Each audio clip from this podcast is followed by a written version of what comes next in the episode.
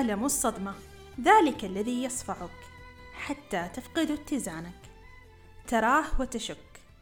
هل أنا في حلم أو حقيقة؟ ترفضه. تمثل أنك لا تراه وتهرب منه بعشرين طريقة وطريقة حتى تدرك أنه حقيقة وأنك تراه وأنه رفيقك لوقت طويل. يتلون معك بالخوف مرات. والغضب مرات والحزن والفقد مرات ومرات. يفقدك لون الحياة وبريقها يقلل من إنتاجيتك يبعدك عن أصدقائك ويتغير معه كل شيء. تمر الأيام يوم تلو الآخر وتتعلم فيها مرة تلو المرة كيف تتشافى من ألمك كيف تسبح من عمقه إلى سطحه. كيف تنجو وكيف تعود إلى طبيعتك؟ كيف تمارس روتينك اليومي؟ كيف تستيقظ مبكرا؟ وكيف تبتسم مرة أخرى؟ وكيف تفتح قلبك من جديد؟ أهنئك ونفسي على هذه المرونة التي نتملكها نحن البشر حيث أننا نتجاوز تحديات يومية وصدمات دورية ابتداء من اللحظة التي انصدمنا فيها بهذه الحياة وأعلنا عن وجودنا بصرخة. طالما أنك تسمعني فأنا أعرف أنك على هذه الأرض حتى الآن لأنك تملك قدرا من المرونة والذي يساعدك على الوقوف مجددا مرة تلو الأخرى. ولكن هنالك فئة منا نحن البشر لم تكتفي بالوقوف بعد السقوط وبالتشافي بعد الألم. حيث أنها حلقت عاليا كما لم تحلق ابدا. المعاناة بالنسبة لها ليست مجرد تحدي تتجاوزه أو ذنب تتطهر منه بل هي فرصة كذلك لتنمو لتزدهر لتنتقل لنسخة أفضل من النسخة الأولى. هذه الفئة تعيش الألم بل ربما تعيشه أكثر من البقية. إنها تعرف البكاء جيدا ولا تملك دواء لمحو ذاكرة الألم. ومع الألم هي تحلق ومع المعاناة هي تزدهر. هل سبق وأن مررت بهذه التجربة؟ التحليق بعد السقوط الازدهار بعد المعاناة النمو بعد الصدمات؟ نعم إنها تجربة نفسية موثقة يمر بها ثلث البشر تقريبا. ويشار إليها بالمصطلح Post Traumatic Growth. هذه التجربة تتصف بأنها نقلة في حياة الإنسان. من بعدها تكون الحياة غير الحياة والإنسان غير الإنسان. في علاقة الإنسان مع ذاته علاقاته مع الآخرين علاقته مع الله والدين ونظرته للحياة وتقديره لها.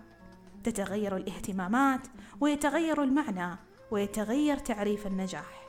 هي تجربة. يكون من بعدها الإنسان أكثر قوة وثقة أكثر وعيا وعمقا أكثر انفتاحا وتقبلا أكثر حيوية وإبداعا أكثر إنسانية وتعاطفا أكثر نضجا وتميزا. هي تجربة يكون من خلالها الإنسان أكثر اتصالا وتفهما وقربا وحميمية لمن يحب. ولربما أكثر قدرة وشجاعة على الحب. هي تجربة يرى من خلالها الحياة أكثر معنى وقيمة ويفسر ألمه بعمق وحكمة ومعنى وقد يجد لذاته معنى ورسالة وقيمة يساهم بها لتطوير هذه الحياة وحيوات الآخرين. هي تجربة من بعدها ينجذب الإنسان لاهتمامات مختلفة ويكتسب مهارات جديدة يغير أهدافه وتوجهاته ويعيش اللحظة ويقدرها بعمق. هي تجربة تجعل منه شخصا روحانيا أكثر يتصل بالله والكون والطبيعة. نعم إنه الألم الذي قد يخلق كل ذلك. ونعم إنها تجربة. ليست كتاب وليست دورة. ونعم إنها صدمة ولكنها ربما وجدت لتصنع منك شخصا أفضل تستحق أن تكونه هل تعرف تجربة وصفها يشابه هذا الوصف في حياتك؟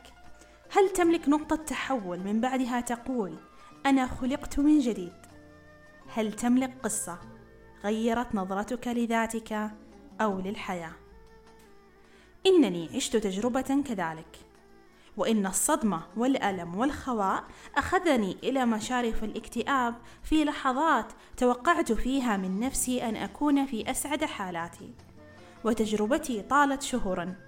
انصدمت فيها بخلو المعنى من حياتي وبتعريف السعادة المزيف الذي أسعى إليه وبجهل الكامل لمن أكون وما أريد أن أكون وبعدم قدرتي على الاتصال بعمق وحب مع أي شخص حولي. كنت وحيدة تائهة يملأني الفراغ رغم أن كل الحقائق الخارجية تقول أني مميزة ناجحة ومحبوبة.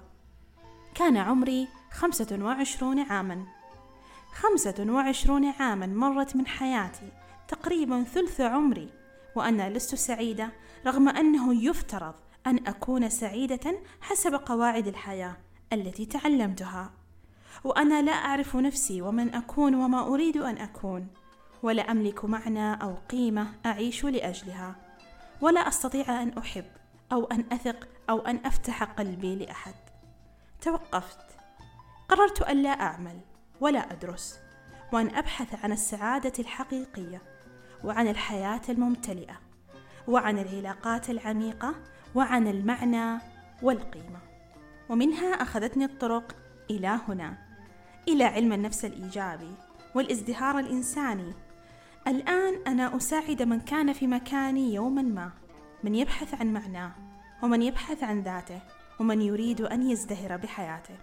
أنا الآن أعيش معنى كل يوم بحياة ممتلئة بعلاقات عميقة وبشغف متقد وبحب شجاع. إنه يستحيل أن أكون هنا. أحدثك عن التحليق بعد السقوط. والازدهار بعد المعاناة إذا لم أمر في هذه التجربة. يستحيل أن أعيش هذا المعنى إذا لم أعيش الألم الذي أرغب أن أساعد الناس على المرور من خلاله. إنه الألم. يأتيك بصورة تكرهها. ترهقك. تضنيك. ولكن لأنه يعيد تشكيلك ورسم ملامح أجمل لك.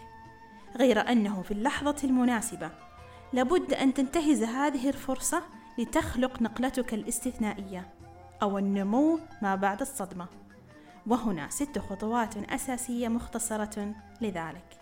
الخطوة الأولى انتبه لنفسك وكن بخير. بعد الصدمة يكون انتباهنا مشتتا. لا نعرف ماذا نعمل وكيف نعمل. قد نشعر بالخواء التيه الإرهاق. لذلك قد ننسى أنفسنا ولا ننتبه لاحتياجاتنا. ننشغل بالعمل والأطفال أو نحاول أن ننغمس بأي شيء يلهينا. لذلك من المهم أن تضع عنايتك بنفسك كأولوية وتتأكد أنك بخير. لا مخاطر حولك لا علاقات سامة لا قيادة سيارة وأنت مرهق لا تعرض نفسك للمرض أو السقوط. تأكد أنك تطلب المساعدة النفسية والطبية في حال حاجتك لها. تأكد أنك تأكل وتنام جيدا. تأكد أنك تمارس أنشطة رياضية خفيفة كالمشي حيث أن ذلك سيساعد جسدك على التعامل مع الصدمة. راقب واستمع لمشاعرك بدون أحكام. مارس التعاطف مع الذات وكن أكثر صديق حنون لك. لا تتجاهل مشاعرك واقترب ممن يقدم لك الدعم والحب. افتح قلبك. وعبر حيث أن التعبير عن الألم يعتبر أفضل الطرق للعبور من خلاله عوضا عن أن تكون عالقا فيه.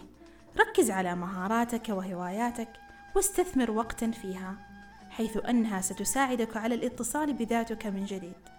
تعلم من ماضيك وتحدياتك السابقة واسأل كيف استطعت أن أتجاوز تحدياتي السابقة. ما الذي ساعدني؟ ما هي الطرق الفعالة لذلك؟ ثانيا ازرع التفاؤل داخلك. لن تستطيع إحداث تغيير طالما أنك لا تراه في مخيلتك. أقدر أنها لحظات صعبة عليك بل علينا جميعا كبشر. ولكن ازرع بذرة التفاؤل لمستقبل أفضل. قوة التفاؤل كفيلة بأن تمنحك الدافعية لتنمو وتحلق. إذا لم تستطع زرعه داخلك اطلب المساعدة من شخص مختص. أو تحدث مع أشخاص يساعدوك على التعرف على ملامح مستقبلك الجميل. اقرأ عن أشخاص مروا بتجربة مشابهة لتجربتك وكيف حلقوا من بعد السقوط وكيف تشافوا من بعد الألم. في هذه المرحلة من الجيد أن تضع أهدافا جديدة صغيرة وتخطط لتطبيقها خطوة بخطوة. لا تتوقع من نفسك قفزات ولكن خطوات بسيطة. الخطوة الثالثة. اكتب قصتك من جديد. شهور مضت. أنت الآن تملك القدرة على النظر لتجربتك المؤلمة من زوايا مختلفة. تأمل السيناريو. واكتب القصة من جديد. القصة التي لا تكون فيها ضحية بل الناجي القوي المتشافي أو المزدهر البطل صاحب الرسالة والمعنى. هنا لابد أن تفكر بعقلية النمو بعيدا عن الأحكام والدراما انظر لهذه الصدمة كفرصة تستطيع النمو من خلالها اسأل ما الذي يمكن لي أن أتعلمه؟ ما الذي يمكن لي أن أغيره في نفسي ومن حولي؟ كيف يمكن أن أساعد غيري في من يمر في نفس تجربتي؟ أو كيف يمكن أن أمنع هذه التجربة من الحدوث مرة أخرى لشخص آخر؟ كل شخص أضاف قيمة لهذه الأرض باختراع أو بصمة أو أثر لأنه في يوم من الأيام عاش واستشعر ألم الشخص المحتاج لهذه الإضافة. الكتابة قد تساعدك لذلك. اكتب قصتك، ما تعلمته، كلماتك إليك، ولمن مر معك في هذه التجربة. اكتب مشاعرك، تأملاتك، استخدمها كطقوس يومية وتذكر أنك البطل لست الضحية. رابعا حدد التغييرات الجديدة حولك. اعرف أن الصدمة قد أحدثت في حياتك فراغا ولكن غالبا هي أحدثت فيك تغييرات إيجابية كذلك. ربما وجدت تخصصا جديدا بارعا فيه. ربما تعرفت على اهتمامات جديدة. واكتسبت مهارات فريدة ربما وجدت توأم روحك وشريك رحلتك ربما تعمقت علاقاتك بعائلتك أو أصدقائك ومن المؤكد أن هنالك فرص جديدة لتكون نسخة أفضل منك. احتفظ بمذكرة تكتب فيها كل هذه الفرص، قد تكون الخطوة التي يحدث من خلالها الإعجاز والنقلة. خامسا قدر التغيير واستشعره. كلنا تقريبا نمضي في حياتنا بنظام يشبه الطيار الآلي أو الأوتو بايلوت. لا ننتبه للتفاصيل حولنا وتمضي أيامنا متتالية متشابهة لا روح فيها ولكن في هذه المرحلة أنت تقرر أن تقف وتسأل عن قيمك ونقاط قوتك ما هو المعنى من هذه الحياة؟ ما هو المعنى الذي سأعيش له؟ ما هي أهدافي؟ ما الذي يعيقني وأريد أن أتحرر منه؟ كن صادقا وحنونا في نفس الوقت. هنا فرصتك للتحليق. سادسا اصنع التغيير وابني. هنا فرصتك للتحليق للتعبير عن تغييرك بأفعالك وسلوكياتك. هنا تنقل التغيير والنمو للواقع عوضا أن يكون محصورا داخلك. فكر كيف يمكن أن تستخدم مهاراتك ومواهبك ونقاط قوتك لتصنع هذا التغيير. كيف يمكن أن تضيف قيمة وتزدهر الآن؟ بالنسبة لي في هذه المرحلة بدأت دورات تطوعية في السعادة ثم تخصصت في علم النفس الإيجابي. رسالتي الأخيرة لك. تأكد أنك لست وحدك. كلنا نتعب معك. كلنا في هذه الرحلة نسقط ونبكي ونحاول أن نقف مجددا. غير أني أطلب منك في هذه المرة أن نحلق معا ولا نكتفي بالوقوف. كونك إنسان هذا يعني أنك في تحديات مستمرة ولكن كذلك في نمو مستمر لا نهائي. النمو رحلة وليس وجهة. كل يوم أنت أفضل طالما أنك كل يوم تعمل لذلك. في آخر يوم من أيام حياتك أتمنى أني وأنت أن ننظر إليها ونقول إنني عشت حياة ممتلئة ذات معنى وقيمة ذات سعادة وبهجة ذات حب وعمق وذات ازدهار.